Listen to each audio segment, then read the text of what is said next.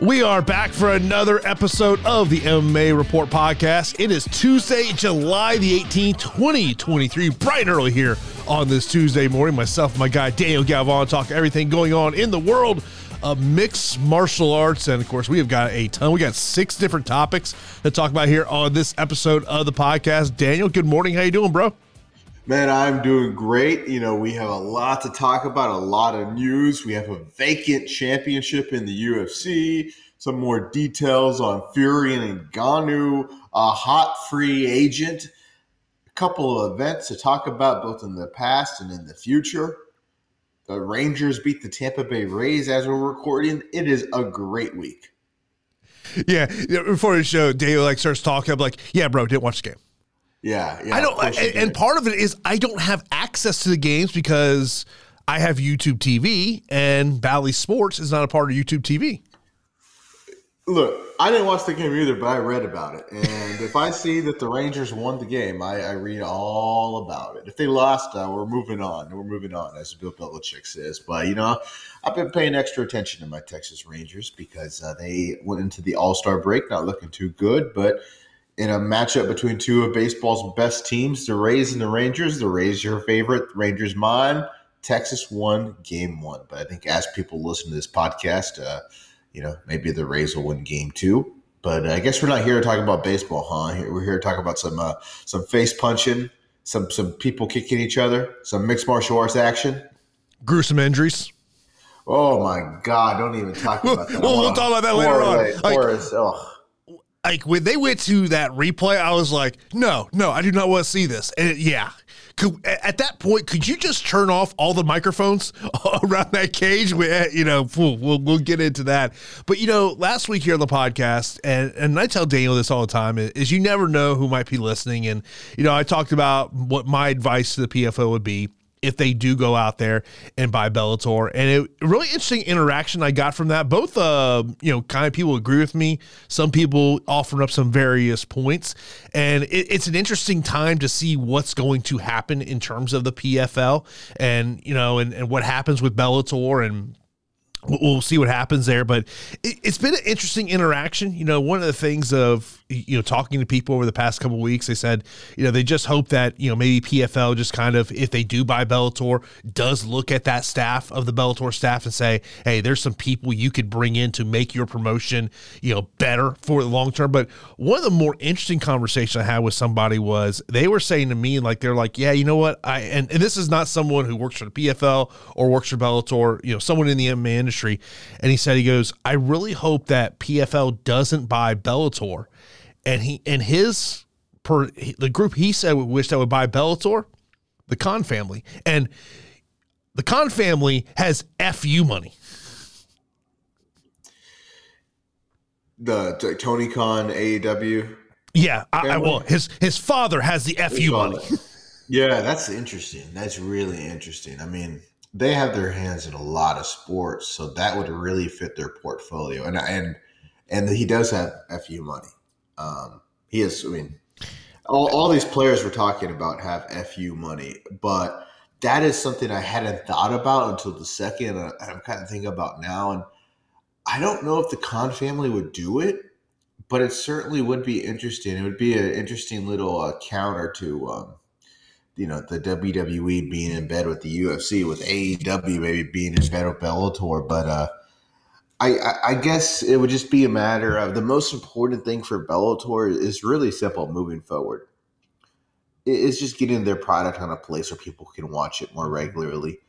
Um, Showtime just means less today than it used to mean whenever Strike Force is on Showtime, and really the only premium cable network to me that means anything right now is HBO. Usually people are watching their HBO product on the applications, but people are still turning on HBO to watch Succession, uh, which is now over. But Showtime to me just it's just a hit it's hidden on the cable channel. If you can get your product on Turner, that would be amazing. And, and that's what Bellator probably needs to do. And maybe if the Khan family gets them, they can get a better TV deal in all likelihood, I think the PFL is going to get Bellator. That just seems like where things are going. A lot of times in industries, companies eat each other up in the same industry to yeah. bolster their stuff. But who knows? I mean, I saw on UFC.com apparently uh, the Pitbull brothers have been on the UFC roster since March. So uh, maybe the UFC is going to swoop in and buy Bellator. But I think. Uh, I think for UFC, bro, buying Bellator makes no sense just because it's going to possibly give them headaches for monopoly discussions, and the and the reward just isn't there in terms of like, yeah, you're gonna have the Pitbull brothers and AJ McKee and Aaron Pico, and those are phenomenal talents, but it's not worth the monopoly discussion. No, I, I, don't. And that was interesting because I, I, saw that on my Twitter uh, feed this morning, and I want to say it was Nolan King and someone else had noted that apparently this this stuff started appearing on, on the UFC website back in, in, March and April, which is kind of kind of interesting to just see of why you know the UFC would you know potentially do that there uh, in terms of that. But you know, like it, and the person who said this to me, and and and I really thought about it, and their their thought process was would it be a good thing if essentially in the United States we only have two major players in the mixed martial arts organization, meaning the UFC and the PFL slash Bellator? And it, was something that I, I thought of, but I just hope that you know, I understand that there are people who who said to me and said, "Hey, Jason, there are quality fight people running the PFL product," but I also sit there and go like, when I look at the PFL product, and, and I want to see PFL succeed, I just think that there are people that are currently working for Bellator that could bring a lot to the PFL. And whether that is a Scott Coker, a Mike Kogan, anyone else under that that Bellator platform that could help raise. And you know, the one thing Bellator can do is they can sell tickets. We saw that in Chicago. PFL, that to me is where they struggle. I mean, I think PFL is is more of a, a TV product, even though the pacing of their broadcasts are absolutely god awful.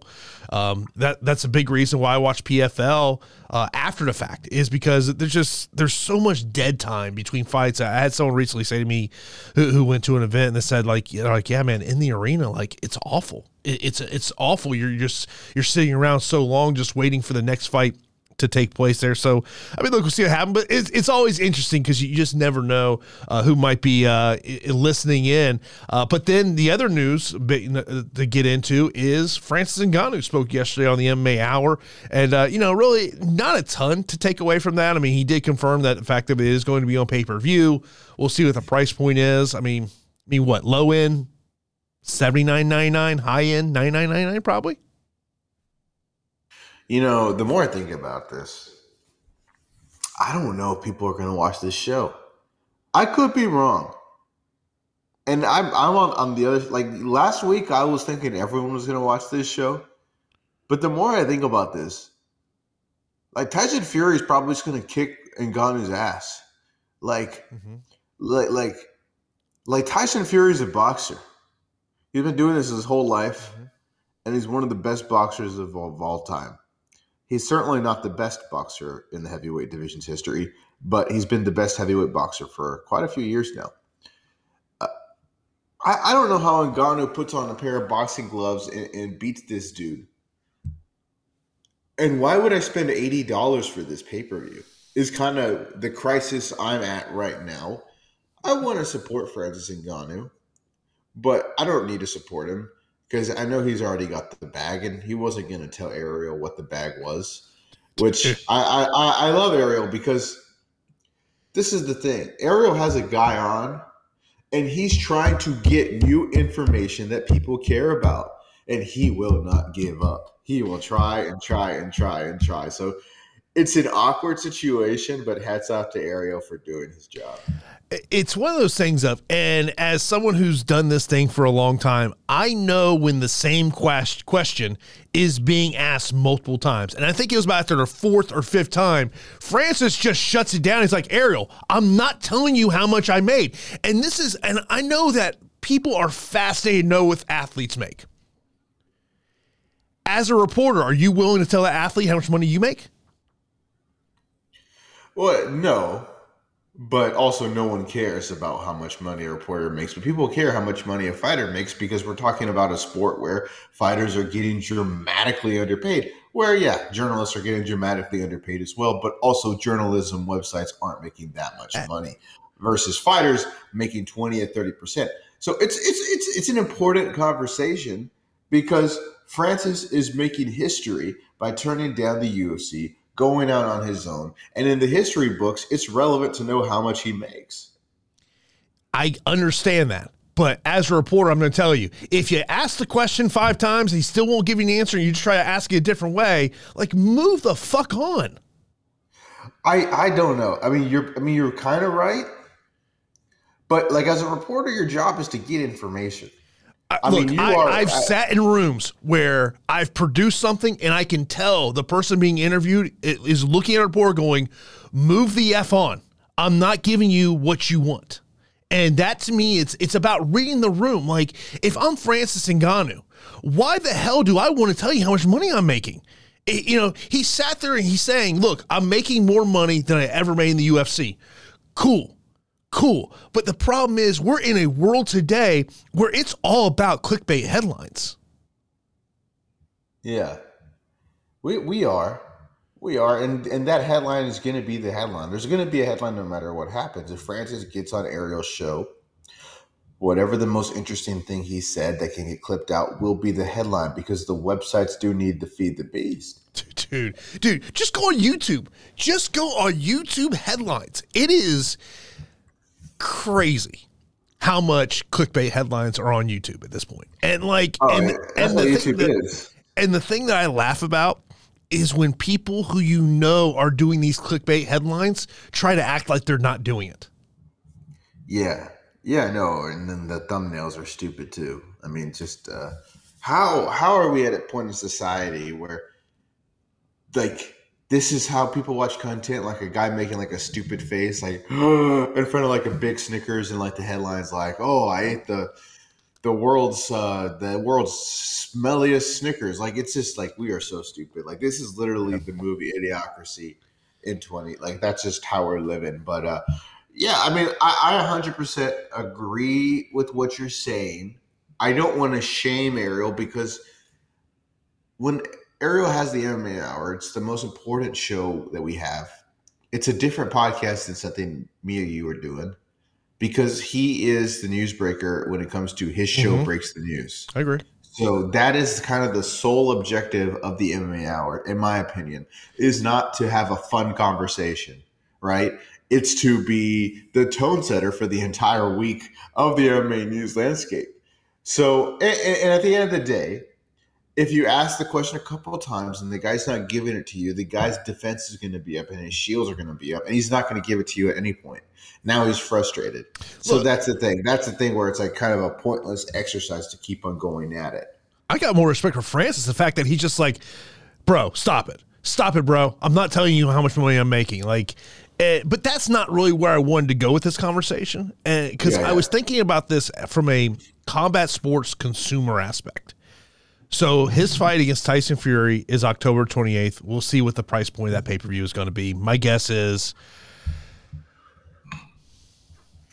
it's probably I think lo- uh, it's low end 79.99, high end 100 bucks. I think that that's what we're going to look at here. But so that's October 28th. October 21st is a UFC pay per view in Abu Dhabi. Expect to be headlined by Islam Makhachev. We'll see what the rest of that fight card ends up being. And then two weeks after the Fury Ngannou pay per view, we'll have the UFC pay per view in New York City, headlined by Jon Jones, Stipe Miocic. And it made me think about as a combat sports fan, you, you may sit there and say, I want to support Francis Ngannou and, and show, you know, he's got market value, but like, as a, a combat sports consumer, are you buying all three pay per views? Are you only buying two pay per views? And you brought up a great point before the show. UFC is probably going to stack the goddamn deck for both these pay per views.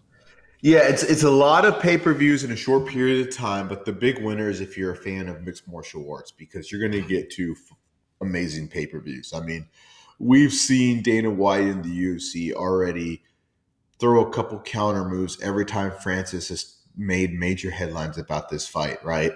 I mean, you know, they are going to stack these shows to get people to spend their hard-earned money on their pay-per-views and in turn not buy the pay-per-view. I don't think it, it's going to be a hard ass to get a, a normal person to buy all three pay-per-views. At the end of the day, you're talking about spending $300 give or take over a 4-week period. For uh, $300. People that's a significant chunk of most people's paychecks right? And if you're someone with a family, if you're someone living with a partner, mm-hmm. if you're someone who like like you may not have that much disposable income because that's real life. That's real money. People are still going to watch these fights. The question is which fights are they going to choose to watch illegally? Which fights are they going to choose to follow on social media and read all about and not purchase? But I'm telling you, those three shows in four weeks are going to hurt the buy rates of each of those shows. Mm-hmm. I think the boxing fight probably gets hurt the most because the UFC fans are kind of conditioned to buying pretty much every pay per view at this point, and they're at least rewarded with some good cards. And the boxing fight is a new product for these fans.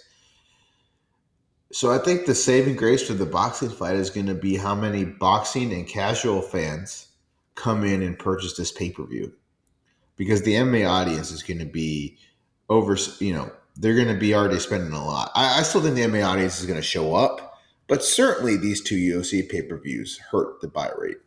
To me, the most interesting person that's going to be interested in how the Ngannou pay per view does has got to be the PFL.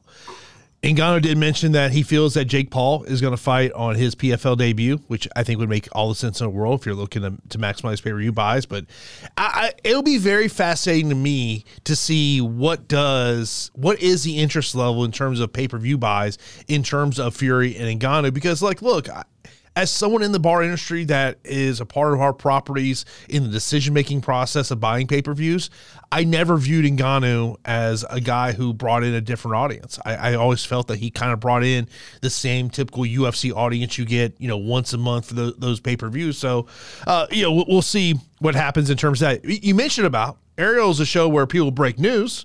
Well, Michael Page broke a little bit of news yesterday announcing that he is currently a free agent. Bellator does have a matching rights uh, clause in the contract, but there's a, a tweet that I want to read that to me was a really spot on tweet and it came from Sean Sheehan. Of course, uh, Sean does some great work over there at, at, Severe MMA. And he tweeted, he goes, I've wanted to see MVP fight in the UFC for years and years. I absolutely love his style. It's kind of sad that my first thought upon hearing he's possibly a free agent is that there's no way the UFC will pay to sign him. Once the place for all top fighters, now expect every high level free agent to go anywhere else apart from the UFC. I really hope I'm wrong, though. And Daniel, when I saw that tweet, I was like, man, that's really spot on. And, and I saw another tweet yesterday that really stuck out to me and said, is the UFC in the business of signing 36 year olds? That's those are both great questions. The UFC is in the business of signing young, inexpensive fighters. Mm-hmm. That's been the business plan for a very long time. They make exceptions. They made an exception when they signed Michael Chandler. They made an exception when they opened up the pocketbook and they signed Justin Gaethje. Michael Page is worth that exception. Michael Page is someone that the UFC can put in and immediately promote as a headliner, in my opinion. He can immediately headline an Apex card. I mean, yes, my grandma could headline an Apex card. That's a, that's just a fact, right? It's yeah. it's not the most impressive thing in the whole wide world. Mm-hmm. But Michael Page can immediately get brought into the UFC and be a difference maker. He has to be matched up appropriately. He cannot be fighting wrestlers at welterweight. Here's the one thing I'll say about Michael Page. I got two major points about this whole situation. One is when I first saw Michael Page fight in India in the Super Fight League, I thought that he was going to be one of the biggest stars in the sport he didn't get there. And he's an incredibly talented fighter. Mm-hmm. And I think a big part of the reason why he didn't get there is he spent 10 years in Bellator. For Michael Page, transitioning to the PFL, bare knuckle fighting, staying in Bellator, he will be in the same boat. If he wants to be one of the biggest stars, which he may not, if he wants to make more money, even though he might have to sign less money, it's the UFC. It's the UFC is the one place where I think Michael Page can kind of live up to the uh, promise he showed in the Super Fight League when it comes to how much of a star I think he could become. And the second part is this, real quick. Mm-hmm. Hey, fighters, stop signing contracts with matching rights in your deal. That's insane. 10 years with the promotion and they still have matching rights. I, I want to say this is I want to say this is like his third contract with Bellator. He's he's as as I as I recall, I think he's always gotten a new deal with you know fights left on his deal. But yeah, the, the matching rights thing it's it's a rarity that a fighter does not have matching rights. I mean, Kayla Harrison does have matching rights her deal, and that, that's an extreme uh, you know rarity in terms of that. But like like as I look at it, I mean, look, I hope he can get the most money possible. But if you ask me as a combat sports consumer, where do I want to see Michael Page? I want to see him in the UFC. If you said rank in terms of where is he at, if I, and if I said the options are re-signs with Bellator, signs with the UFC, or signs with the PFL, I feel like it's probably more likely that he signs with the PFL than because I think PFL would offer probably the most money. I almost think that Bellator is probably third on the list. But like as a fan, I want to see him go to UFC. I mean, could you imagine if you know you sat there and said, "Hey, Michael Page is signed with the UFC," and oh, by the way, uh, now he's taking on Stephen Thompson, Vicente Luque, Michel Pereira. Yeah, sign me up for all those. Like as a strictly as a combat sports fan, I would love to see Michael Page because I think there's some damn fun fights. Could you imagine if he said he wanted to fight 85 against Izzy? Sign me up. Yeah, I mean that uh, that Michel Pereira fight is the one I'm looking at. I mean that would just be strange. That would be such a strange fight in the best way possible. Um, I, I, I, to me that's the first fight you book if you sign him, and then you kind of laid out maybe the trajectory for his UFC career, right? those are the guys you want to match him up with. Luque, then you know you use Thompson. Uh, then then you can look at someone like I don't know Rakhmonov. Uh, certainly keep him far far away from Colby Covington and Kamaru Usman. You know what? Try. Why do I feel like Usman would be would want the challenge of striking with him? He yeah, Usman might make that move. I mean, look, the, the, the, the, amazing thing you can fall asleep at and think of dream about if you're a UFC promoter is a, a pay per view in England with Page and Edwards. I mean, you that's just that's just what Dana White's going to dream about with his thumb in his mouth. Be like, oh, that would be amazing. Or, or no, he's probably just dreaming about whoever pays him the best site fee, not about putting a, an awesome show together. I uh I don't know. Hope he goes to, with the UFC. I think the one thing is Bellator might be out of the business of um, signing people on big deals while they are in this situation where yeah. they might be sold. I, I just unless it makes a lot of fiscal sense to match his contract. So yeah, he could do PFL. I think it's the odds-on favorite just because the PFL has shown the biggest willingness to show people the bag. Yeah, I mean, I, I, was saying this to somebody the other day and, and talking about the Bellator um, potential sell, and I said, if you go back to the Chicago event, and and I've said this for a long time, Scott Coker is a very calculated promoter. And it's one of those situations of when he was asked about the potential sell of Bellator, you could tell he had an answer ready to go. And to me, it was a answer of, hey, all you potential suitors who we've talked to, make your best offer now because we're ready to move.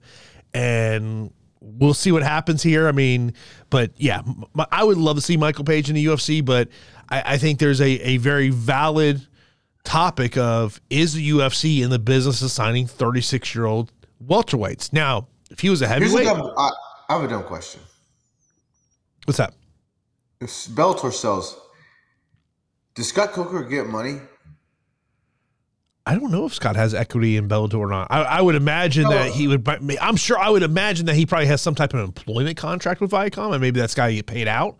But like, so bro, if you're if, the if okay. you're him, why do you even care? okay, let's just say this: we were starting a fight promotion and we said we're buying Bellator. I'm telling you right now, I would want Scott Coker run the organization. Yes, I would. I, I, if if you gave Scott Coker the type of money that Ray Sefo has been given to run the PFL, I think Scott Coker could do a hell of a lot of things. And you put his product on ESPN. I, I that's why I continue to say, like, if I'm PFL, they have got some very smart sports business people running that promotion. No doubt about it. But how do you not look at Scott Coker and go, this guy is universally loved? He knows how to develop prospects, and uh, fighters who are exiting the UFC would want to fight for him because they know how much he is beloved by fighters. Yeah, I think Scott is a phenomenal asset, and he's not the only one in Bellator that would be a phenomenal asset. And I just think the man probably needs a smoke break. I mean, he's been doing this thing for a long time now. I feel like if PFL extends the offer, he might say no because he might just need some time to recharge his batteries and and maybe come back to the PFL or maybe go to the UFC. I don't know. If you told me Scott Coker smokes weed, he might go on my list of guys I want to smoke weed with. Yeah, because he spent a whole career keeping I all mean, these he, secrets. He's not he's not quite Snoop Willie Nelson level. But he does run a lot of his shows in California. Yes. Been been to San Jose. A lot of dispensaries in San Jose. Yeah, yeah. I you, you know, you get a, kids in Texas go to the doctor, get a lollipop and in California they go to the doctor afterwards, they get a joint. Uh, yeah, Scott would be someone I'd probably want to smoke weed with. Uh, no doubt about it. Not that I smoke weed to my employer. Um,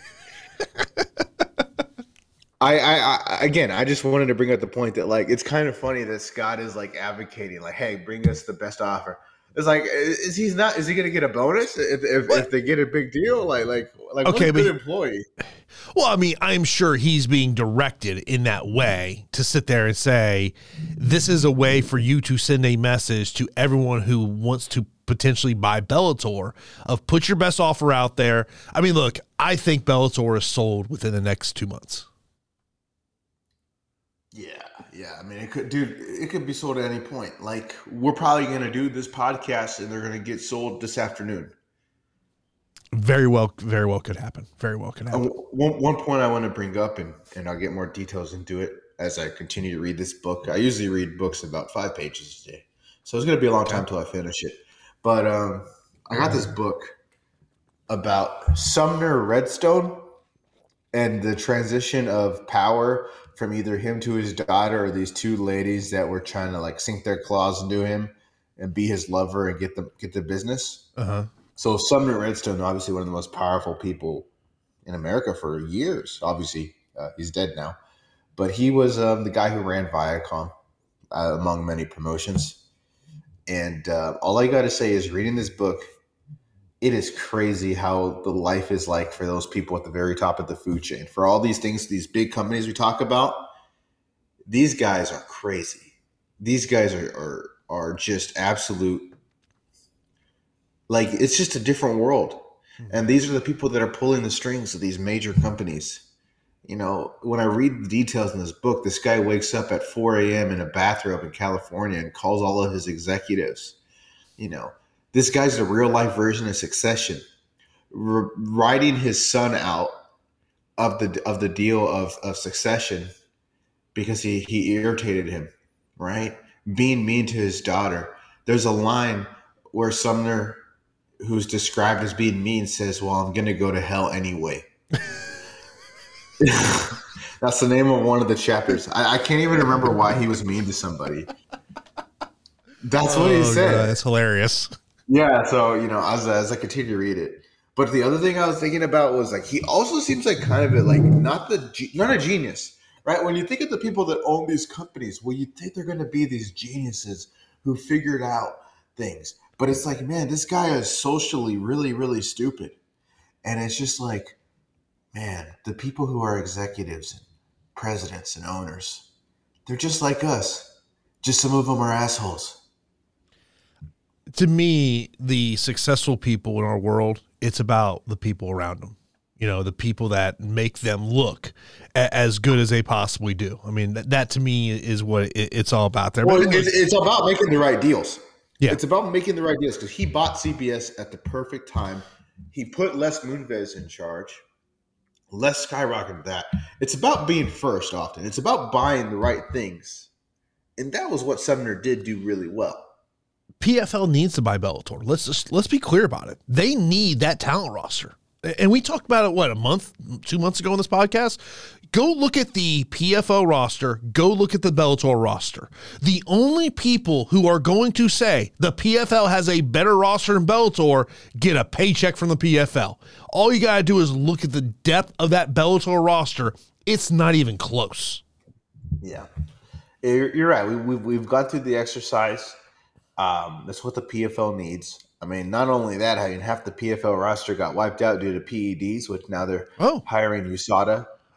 Oof. that is going to be interesting. Yeah. When, when Yeah, you when you get ten fighters test positive, that's that's a bad bad look. It's a bad look on the promotion. It is. Maybe USADA will be the thing that keeps people from not testing positive because now people won't be on drugs. Like maybe because of the prior system, people thought they could beat the system, and maybe this will be a situation where they're going to be more careful. That's probably what it's going to be. But yeah, PFL needs. It's been a rough year for the PFL. I mean, we just lost Hot Rustam Khabilov from the playoffs. Uh, we'll see how the playoffs go, but uh, I think next year will be a good year for the PF. Wait, wait. If Francis fight in October, never mind. This will be a good year. The pay per view is going to be big for PFL for sure. Um, so it'll be probably a good end of the year for PFL. Maybe they'll purchase Bellator, and next year will be better. But this year wasn't that good. Yeah, I mean, we, we still got a long time before we see Francis' PFL debut. I mean, you know, you're you're probably talking sometime Oh, wait, wait. in the first quarter of 2024. I'm an idiot. I'm an idiot. I don't know why. October's the boxing fight. yes, Yeah, never mind. 2024 is going to be the, the the year for PFL to have a good year. I did, you know, because I, I saw the the KSW promoter uh, potentially threw out the fact of, of doing a co promotion where Francis fights Phil De Fries, and I don't know how many better options there's going to be out there for the PFL in terms of of a fire with some kind of name value. Well, that fight better happen in Poland. that fight better happen in Poland. They can sell a crap load of tickets in Poland. That fight don't mean nothing in, in America. I don't care Correct. that Phil De Fries just went out and won. I don't care that he just went out and won this past weekend. He's the best heavyweight in, in Poland. That's not the point. The point is, what are you going to put on pay per view to make money? De Fries and Ngannou on pay per view don't make money. But De Fries and Ngannou in Poland could make money to a stadium. They could make a lot of money there. Um, but you could make money on pay per view if you do Ngannou De Fries, and then you put Jake Paul in a money drawing fight. If you put Jake Paul in a fight that brings in the casual consumer to purchase the pay per view, that's the one way you can make a decent amount of money if you're going to do the Phil freeze fight. Yeah, I mean, I mean, they're going to have to find somebody that's going to get people uh, excited. Other uh, news to talk about: uh, Jamahal Hill has vacated the UFC light heavyweight title, tore his Achilles while playing basketball during International Fight Week in Las Vegas, and uh, you know, sounds like probably six, eight month you know type situation that he's going to be out. We're going to see. I mean, you look at this this way this light heavyweight title has worked since Jon Jones is is crazy.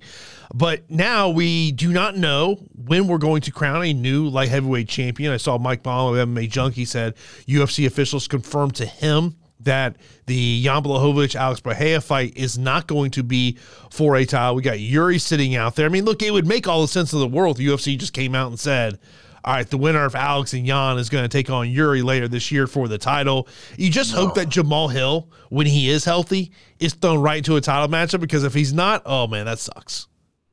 No, this is what you got to do. Yuri, Jamahal, get better. When both y'all are good, we are going to fight for the championship. Both men gave up their championship due to injury. Mhm. Both men were champions and were not beaten. Let's just chill out and wait. The UFC's got 400 championships. What? You you know the UFC ain't doing that. You know they ain't doing that. I know, I know Tom Aspinall and Marcin Tybura, even though they're heavyweights, are probably going to fight for the light heavyweight championship. I know that that, and then and then next week we're going to have another light heavyweight championship matchup between uh, Poirier and Gaethje, and then we're going to have another light heavyweight championship between Corey Sandhagen and Umar. I know the UFC is a fetish for putting championships on pay per view, even though they don't mean jack. All I got to say is you're telling me, Daniel, who's the best light heavyweight in the world? I got three answers for you. It's Yuri. It's Jamahal. It's Vadim Nemkov. Who knows? Yeah, I don't know. We'll see what's up. Um, I, in all likelihood, I think what you said is the answer. Alex Jan, the winner, takes on Yuri. Let's crown a champion. Maybe Jamahal will get better. Jamahal is the first challenger for the new light heavyweight champion. I think we figured that deal out real quick. So if you look at since Jon Jones vacated the title in 2020, we've had Jan Blachowicz, Glover Teixeira, Jiri Prochazka, Jamahal Hill as UFC light heavyweight champion. The last two guys have now vacated title. By the way, did you see the video on Instagram of Alex and Glover grappling in water, and Alex is putting Glover's head under the water? I actually haven't seen that video. I will. Uh, I will give that a watch. What's he doing to his poor coach? It's weird how Glover has aged so much. Right, like in 2021, he was a light heavyweight champion, and now he's just a cool coach. Uh, him, him, and Uriah Faber, uh, who is a huge star. Damn, can't even find this video. What happened in the video? He's ba- they're basically grappling in like some type of of water, and at one point, Alex just puts Glover's head under the water. It's I want to say it's on IG. I feel I feel like that's where I saw it was on Instagram. Look, if there's one man I don't want to put me under the water, it's probably Alex Pereira. Like that's uh, my life would be flashing before my eyes. Yeah, if you if you just uh, search Alex Pereira, it, there's a video that says Alex Pereira submits to share via drowning. All right, I will I will give this a watch. Uh, I'm I'm DMing it to you right now. Okay, yeah, because I am I am like a I'm like a senior citizen and I cannot find it. Oh my god, what are they doing? what? A, why is Alex trying to drown his coach? Jesus, that is hilarious. Yeah, that is. Uh, that's an interesting training method. Yeah, I'm excited. I'm excited for Alex and Jan, man. I'm I'm pretty hyped the things you see on MMA social media. By the way, which technically a transition to UFC Vegas 77. Hey, Chelsea Chandler, welcome to being a meme for the rest of your career. Oh my God, that's a great transition by you. Oh, that was just a hilarious moment. Um, Chelsea, kudos to her. She's laughing at herself. I, I don't think this is going to. I mean, the only thing the UFC broadcasters miss is not yelling out like "Run, Chelsea, run!" the I love the commentary team, man. I love it when DC does the Apex cards because honestly, low key, like I think DC is great for Apex cards because DC is a curveball. DC's the guy on the couch just telling it how it is. DC's going to spend 25 minutes on the broadcast trying to remember this one fighter he's trying to reference uh, he did that like last show, and I still don't know who the hell he was talking about. Oh uh, God, I I, I feel like it was during the prelims. yeah, and it lasted a commercial break. No, it was a pay. Yeah, it was a paper because Joe Rogan even couldn't figure it out. Uh, so I honestly think DC is like the perfect apex dude. To be honest with you, I, I, I, because he's just like he's a hundred percent dude on the couch, and then Dom Cruz is like making a funny joke about how thank God the cage is locked and uh, that was that was a fun moment. I mean, they were laughing, they were having a good time because that was a, the most ridiculous thing I've seen in a long time, where she just does a full forty yard sprint away from her opponent. Yeah, and, and uh, Chelsea uh, Chandler's uh, comment on Instagram was, "It was at that moment I knew I fucked up." Yeah, yeah, and there was a lot of trash talk between Chelsea and um, and, and, and Norma uh, before the fight, and Norma's quote afterwards was pretty amazing. There's something about like, uh, oh man, like something about like Gringo don't talk to Brazilians like that or whatever. And I was oh, just like, that. yeah, it was, it was, translated, but it was. I wish I had the quote up because they, they they had a lot of trash talk before and after, and Norma just seemed like a complete badass and uh, repre- a great representative of a Brazilian fighter. I mean, it was a great night for Brazilian fighters in, in the Apex. Yeah, it's uh, you know. By the way, you know, speaking of DC, DC had that awkward moment after Ailin Perez won her fight. Of you could tell he's in his head like, "Don't look, don't look at her twerking, don't look at her twerking." Even the even the translators like you can tell had that look of just look up, just look up, don't look at this girl twerking in the middle of the cage. Yeah, yeah. DC's got that funny like um, that dad energy where like he's just going to like make it so obvious that he's not doing something that it's obvious that he's doing something almost. And uh, yeah that's hilarious that they were on camera and and um, hey man for Ailin Perez you know she's gonna do a lot of winning in the UFC as she just completely dominated Ashlee Evans-Smith. So you know we, we all know you're a professional wrestler over there um, yeah. did you notice Ashlee Evans-Smith giving her the oil check yeah, you know, I think you know you know how to respond. yeah, yeah, that uh, yeah. I think Evan Smith might need to go into professional wrestling after this fight. Uh, Usually, if you lose the if I'm you lose the prelims, I'm gonna say it is a very safe assumption that her days in the UFC are over.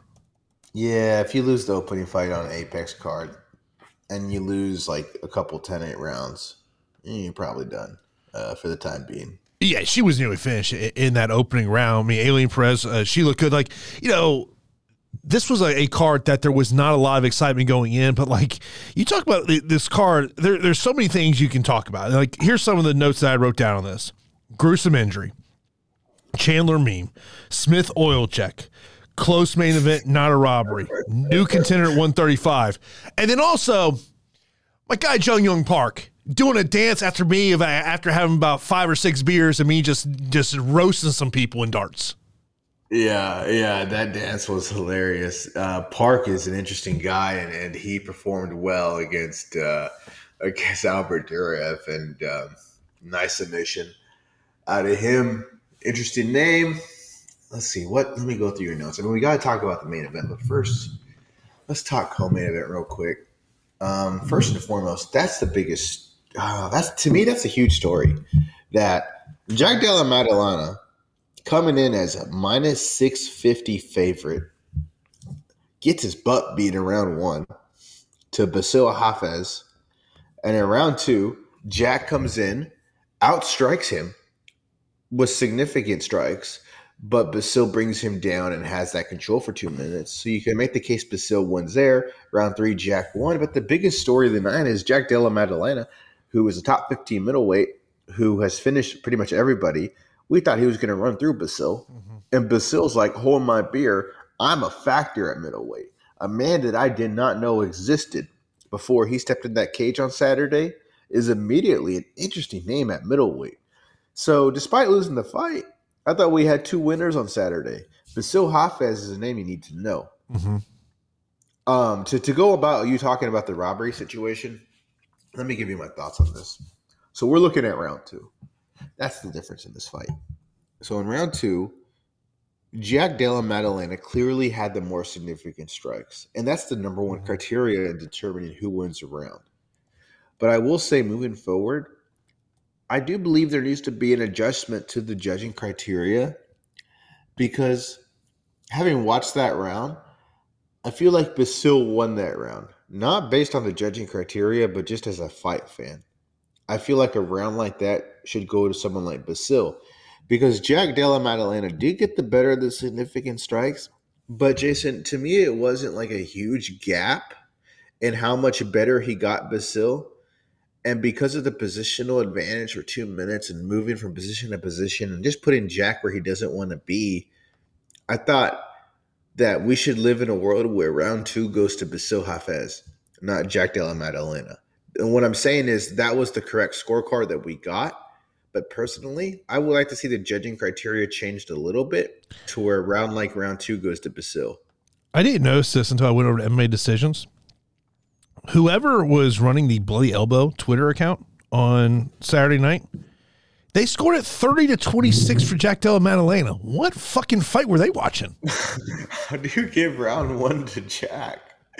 What the hell? round one nearly gave Jack Della Maddalena's corner a heart attack. And you scored that for Jack? That's crazy. And also, which round was 10 8? it has to be third. I guess so. Jeez. Yeah. Yeah. So, I mean, looking at the media scores so you had the bloody elbow. Then you had one, two, three, four. You had five um, people have 29 27, including Sean Sheehan. And when it comes to MMA judging, Sean Sheehan's always to me a go to guy. That, but uh, most of the scores were 29 28. Uh, and there were two uh, media scores that were 29 28 for Manil, uh, Bassil Hafez. I mean, like when I saw like certain like I saw Kamaru Usman, I saw Justin Gaethje talking about this. Well, they train with Bassil, so I, I kind of take that with a grain of salt. But to me, it's it's a close fight not a robbery uh, situation there. You know, something else kind of talk about, you know, in relation to kind of how, you know, fights are scored whatnot. We got to do something better about fence grabs because uh, you know that Terrence McKinney and Nazim Sadykhov fight. Uh, Nazim cleared two fence grabs that ultimately stop a takedown. I mean, look, Terrence McKinney looked amazing in the first round. And then unfortunately, you know, Keith Peterson doesn't really do much to stop what the, the fence grabs were there. And then ultimately Nazim gets on his back and Terrence could not defend the choke because one of his hands was tied behind his back. Yeah, that was that was gnarly from Nazim. Look, I gotta say, not fixing fence grabs is like the dumbest thing the sport hasn't done in a while. Like, why in God's name are you not immediately deducted a point when you grab a fence. It's not an accidental foul. If I come in to a UFC fight and I pull out a pocket knife and I stab my opponent, am I going to get a warning?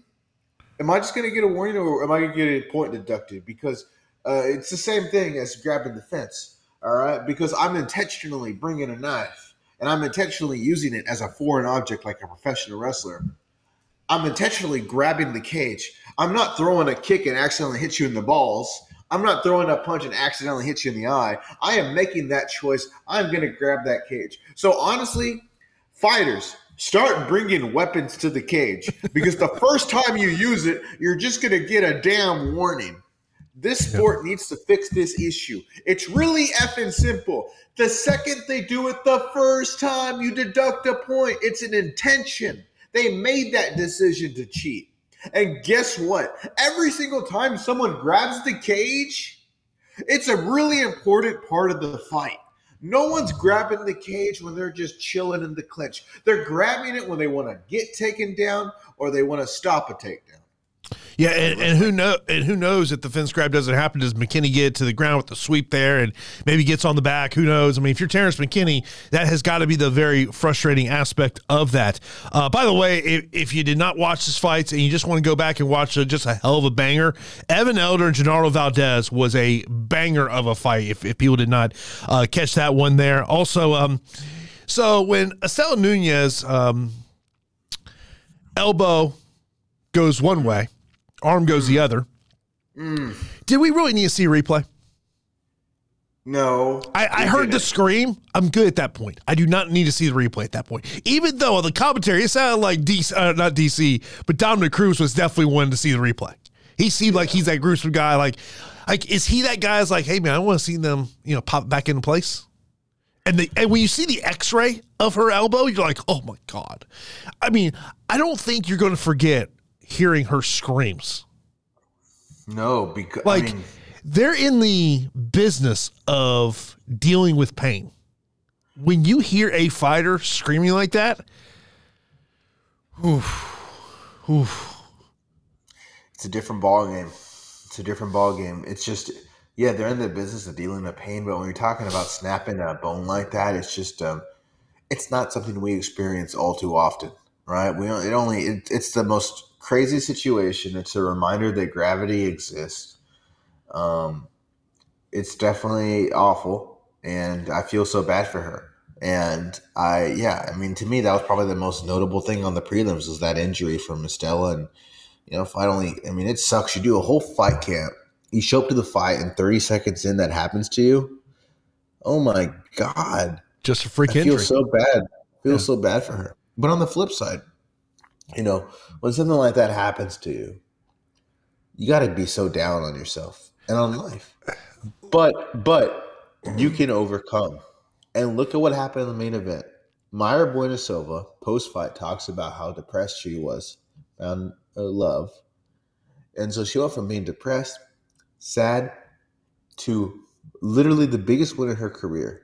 And now we're talking about Mayra Bueno Silva as a contender. So in the prelims, we are reminded of how low you can get in this life and in this sport. But in the main event, Jason, we're reminded of how you can you can get there. You can achieve mm-hmm. something with yourself. You can get to a better place mentally and also with your passion. And so that's the that's the beautiful part of the sport. Yeah, I mean, leading into that fight, when they showed Holly Holm walk into the Apex, she looked like a defeated fighter. Who knows what was going on? And if Holly, I mean, look, Holly Holm's days as a title contender over. To me, if she's going to continue her career and the UFC is going to continue to be in the Holly Holm business, I think the fight to make, make the rematch against Miesha Tate, I think the fight makes sense for both of them. But when you look at this 135 pound division, Bueno Silva now number three in the official UFC rankings.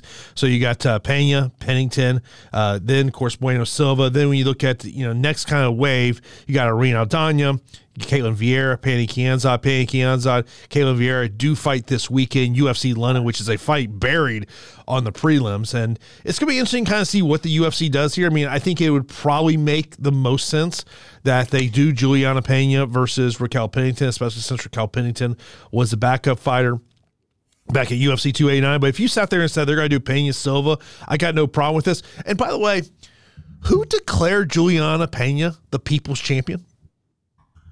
Uh, she's not. Is that is that a self proclaimed proclamation by her? Yeah, yeah. There's only one people's champion. He's making Fast and the Furious movies. Um, look, my Mayra Silva, I want to see her fight for the title, bro. Because like she finishes all her fights let's reward somebody who pulls out a ninja choke in the main event against Holly Holm. Let's reward somebody who finishes yep. fights. Someone who I know is going to bring it. And not only does she finish fights, on the feet, she was bringing it to Holly. She was aggressive. Bueno Silva Pena, that's the fight to make. That's the yeah. fight I want to see. Yeah, no doubt about it. Um, you know, I'll, you know, also, I mean, other things to kind of throw out there. I'll throw out uh, Francisco Prado getting that the knockout victory there in the first round. Definitely a guy to uh, to pay attention to in that division. Um, you know, and uh, you know, outside of that, uh, Azat Maksum, who who was a, a, undefeated fighter coming, does get the win. Uh, kind of not that statement performance he had there. Tyson uh, wins via a split decision there, but uh, that does lead us into UFC London coming up on Saturday.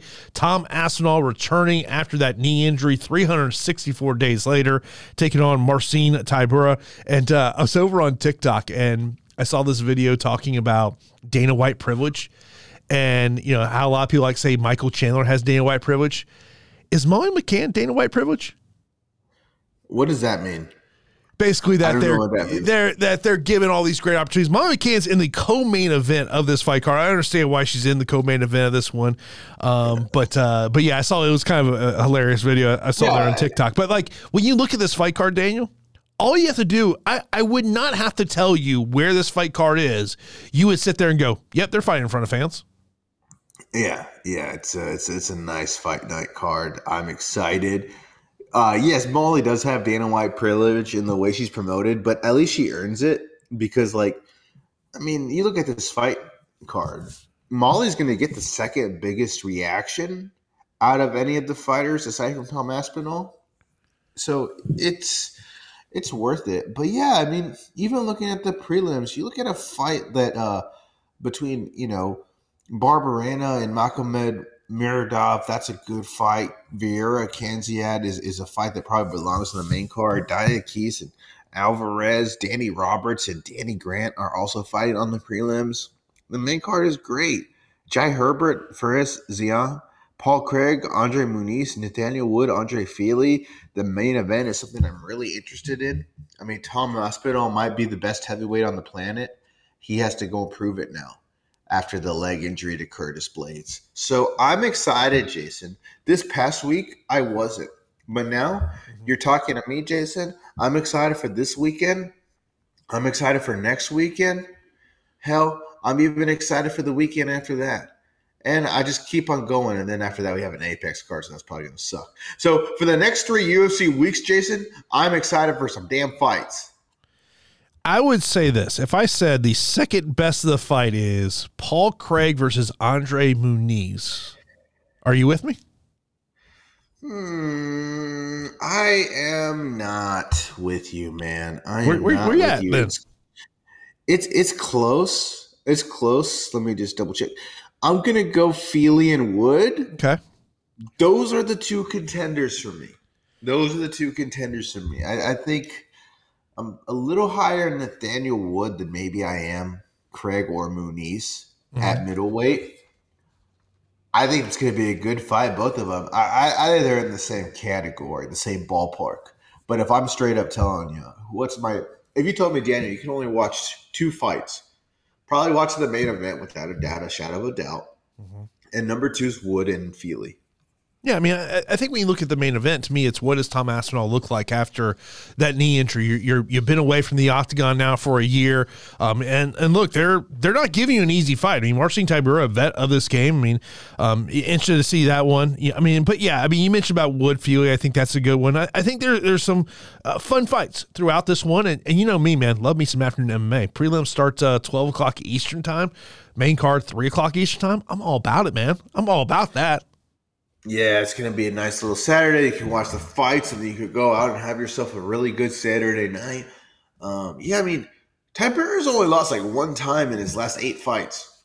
Let that sink in for a moment. Mm-hmm. Dude is dude's really good.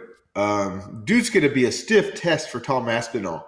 If Tom Aspinall passes it with flying colors, now we're talking about a heavyweight contender. So I'm excited uh, for this fight. I, I just I love watching Tom Aspinall fight and uh, I hope he recovered well. Um, and yeah, I, am excited for these fights, man. Yeah, there's what there's 15 fights. It's a lot of fights. Um, I'm, I'm excited to watch it though. This is going to be a good card. And I think the standout of the card isn't going to be a single any fighter on there. It's going to be the crowd. I think the environment in the O2 Arena is going to be top notch. And a lot of times in these fight nights in international places, we get some new stars that are created. So who on this card will be that new star? That's going to be something that's going to be fun to see play out. You know, I, I want to. I don't know if this is necessarily a, the WTF story of the week or not, but kind of start to wrap up the show with this one. yes, Headline over MMA Junkie. Paddy Pimblett done eating 8,000 calories a day in between fights, hope to be ranked by next year. And so he did an interview with, uh, I guess it's called Slothbox, I guess what you call. And so this is what it says in the article. It goes, uh, Pimblett has received heavy criticism for his diet, but he plans on making some changes moving forward. Quote, it goes in in one ear and out the other. They can all F off. I don't care. People can say what they want about me. I'm the one as people will say, putting my life on the line and getting in the cage. People on the outside, they don't see what we have to do to make weight. As I've said before, I'm actually going to try and keep my weight down now. I've never actually tried to do it before. After every fight, I just balloon up and start eating 8,000 calories a day. Now, I probably won't do that. It's mad that people keep asking me, who are you fighting and who do you want to fight when you come back? I don't know. I'm not going to be back for like six months. And as you know, the amount of change that can happen in six month fighting, it's ridiculous. Bro, what the fuck? You're a professional athlete fighting at 155 pounds and you're eating 8,000 calories in between fights? There's only one thing I want to see Paddy do. His next contest is simple Paddy Pimblett needs to compete in the eating contest against Zion Williamson. Paddy Pimblett is the Zion Williamson of the mixed martial arts. The dude is going to eat his way out of his profession. How did we get here? That we have a UFC fighter that can't that's eating too much. Bro, stop eating 8,000 calories a day, dude. Stop it. It's really hard to do that. You got to like actively want to do it. And I know, look, I'm going to have some empathy. I don't want to be too dramatic here, but also like sometimes people do have addictions to things. That to me is like an addiction. if you are eating 8,000 calories. Like you actually legitimately need to get help and stop doing that because that is not good for you. As if I was the interviewer in that aspect, I go, okay, how are you eating 8,000 calories a day? It takes effort. It takes legitimate effort. Unless you were just like, ah, yeah, that's a good question. 8,000 is absurd. That's like some Michael Phelps in the Olympics diet situation, right? I mean, like, like how many meals? How many meals you eat in a day to get to eight thousand, and, and how much of those calories may be in relation to alcoholic consumption? Oh yeah, that's a good call. Well, in that case, I may consume eight thousand calories often. The more I think about it, um, yeah, that's a lot of meals. I mean, what an average meal is what like seven hundred calories. Like if you go out to eat, maybe oh maybe god, what more? Maybe more calories. Yeah, I guess it just depends on what you're eating it just it depends where you're going, especially if the if the place has bread and you're just eating pieces of bread and then you get down to like five thousand. So yeah, I guess I could see myself getting eight thousand the more I think about it. Yeah, but the the trick is not doing eight thousand every single day. Um, but yeah, whatever. I'm excited for Paddy. We'll see who he fights. Should have been uh, fighting on this card. So I just had to look this up since I'm I'm a Stella Artois guy. Uh, so it looks like a Stella has 170 calories in it. That makes a lot of sense. Hold on here. Uh, of course, I don't think about when I'm consuming beer how much uh, calories in it. Uh, a bottled Stella has 127 calories in it. Yeah, it makes sense. I just looked at Blue Moon, and that's 170. So I think you're getting someone that 100 to 200 calories range for a beer. So yeah, we could put on a couple thousand calories a night if we're drinking. Yeah, I, I, just I'm I'm not thinking about how many calories are on beer when I'm consuming it. I'm just I'm just throwing that out there. Me too.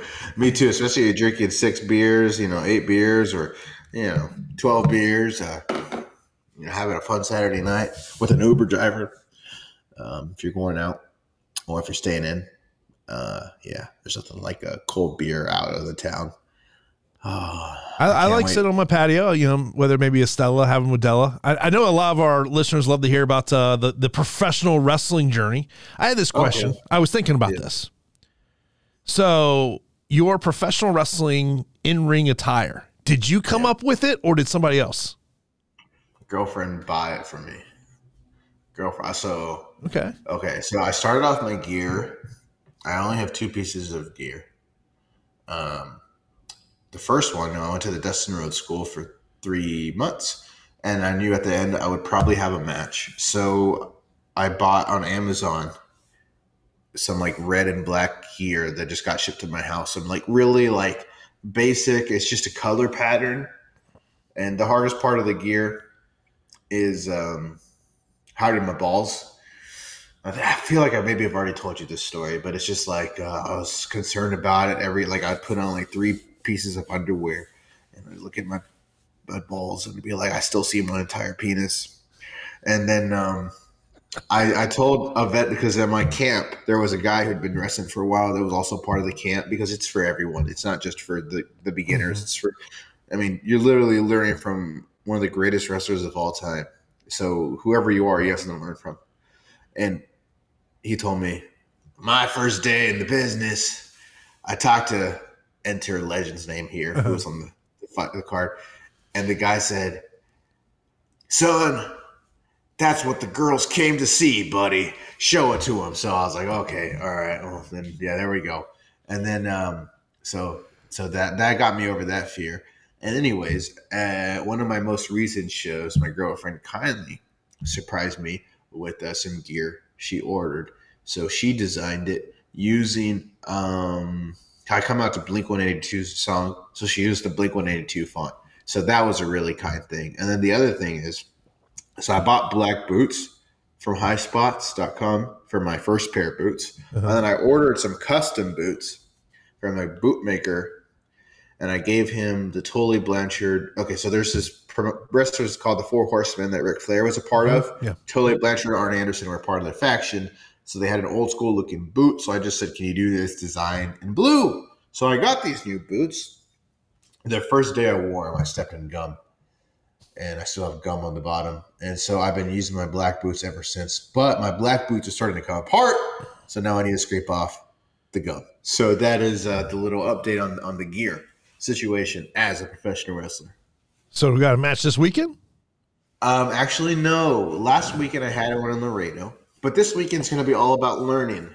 Um, me and my friend Steven, who's also a wrestler uh, down here, we are going to travel about five hours to go up to the Houston area. Not exactly Houston, but there's a guy named Rocky Romero who is a really important person right now in New Japan Pro Wrestling. Mm-hmm. But he's also like a legend in the professional wrestling scene. He had a long independent career. He wrestled in Mexico and spent a lot of time in New Japan. Anyways, he's having a little seminar. So we're going to go drive up, attend the seminar, learn from him. And later on in the day, um, at that same venue, he'll be wrestling for this thing called the Texas Indie Showcase, which is just all these promotions that Texas bring their best matches. Okay. So Saturday is going to be all about attending that seminar, staying for the show, and watching. But my next match is next week, unless I have a match on Thursday, which I might, but I don't think I do. My home promotion is running on Thursday, but I haven't been told that I have a match. So yeah, so that's the update. But yeah, uh, last week I lost. I got my head knocked off with the lariat. I can't wait to see the video of it because, um, yeah, it felt crazy. It felt like it landed right on my neck. But uh, here's the here's the other thing. Um, I have an incredible amount of sciatic pain, but it's not related to wrestling. It's related to sitting down for extended periods of time because I grew up with a lot of bad posture. So okay. it's hilarious that I have all this like it's not hilarious. It sucks. But I have like all these injuries, and it's not from being a professional wrestler. It's from sitting down. How is that possible? How is that possible that sitting down is the most dangerous thing for me right now? Dude, it, crazy you mentioned that is like one of the things of I remember it was like I don't know two three years ago. My dad's like he's like man he's like he goes I can't I can't have my wallet in my back pocket anymore. It just kills my hip. Yeah. And now and now like I can't like really sit down like here in the office with my wallet and, and, I've got a I've got a you know skinny wallet you know just with cards yeah and, and like I can't even like yeah I that was a big thing I did in middle school and high school is having the wallet in the back pocket. And that's probably something you should like tell people. Do not do that. Do I don't even know why we have back pockets. It's just a bad idea. It's just a bad idea to spend all day sitting where one butt cheek is a little more elevated than the other and you pay the price later on whenever your body builds around that. But uh, yeah, dude, that's a I think that's a common problem for boys, especially because boys generally have wallets and generally use their back pockets. So uh, yeah, I that is something I'm paying the price for uh, years later. Yeah, yeah, yeah, man. I, I, I, deal with I deal with more bad back than anything else, and yeah, when my back flares up, yeah, that fucking sucks. Yeah, like yeah, getting out, yeah, have a bad back and getting out of bed is not fun. Oh no, no, it's it's not, and it's a real struggle. But you gotta attack it with a focus and come up with a game plan on how to make it get better. You know, and for me, uh, it's just a matter of being smart with what I'm doing with myself and uh, stretching and everything. Dude, CBD cream is like the best thing for me. Like, I mean, I've I've tried everything when it comes to that stuff, but like to me, CBD. Like the other day, like my shoulder was for whatever reason, I don't know if I slept on wrong or something. Threw some CBD cream on it, and I was like, you know, I, I felt good after that. But yeah, it's getting old sucks. yeah, yeah, hair starting to my hair starting to thin. Like uh, it's like I see these highlights of Sting out there wrestling. I'm like, how the hell is this guy still doing what he's doing? I don't know. I is don't he like in his mid sixties? Yeah, he's for sure sixties. Probably sixty three. Let me look. Oh, I googled Sting and I got the guy in, in uh, the police. Um, uh, he is 64, and uh, he's still doing all kinds of crazy stuff. And uh, I love watching him. I love watching AEW and WWE. Uh, it's just so much fun each and every week, and uh, great time to be a wrestling fan. Honestly, there's a lot of great product out there.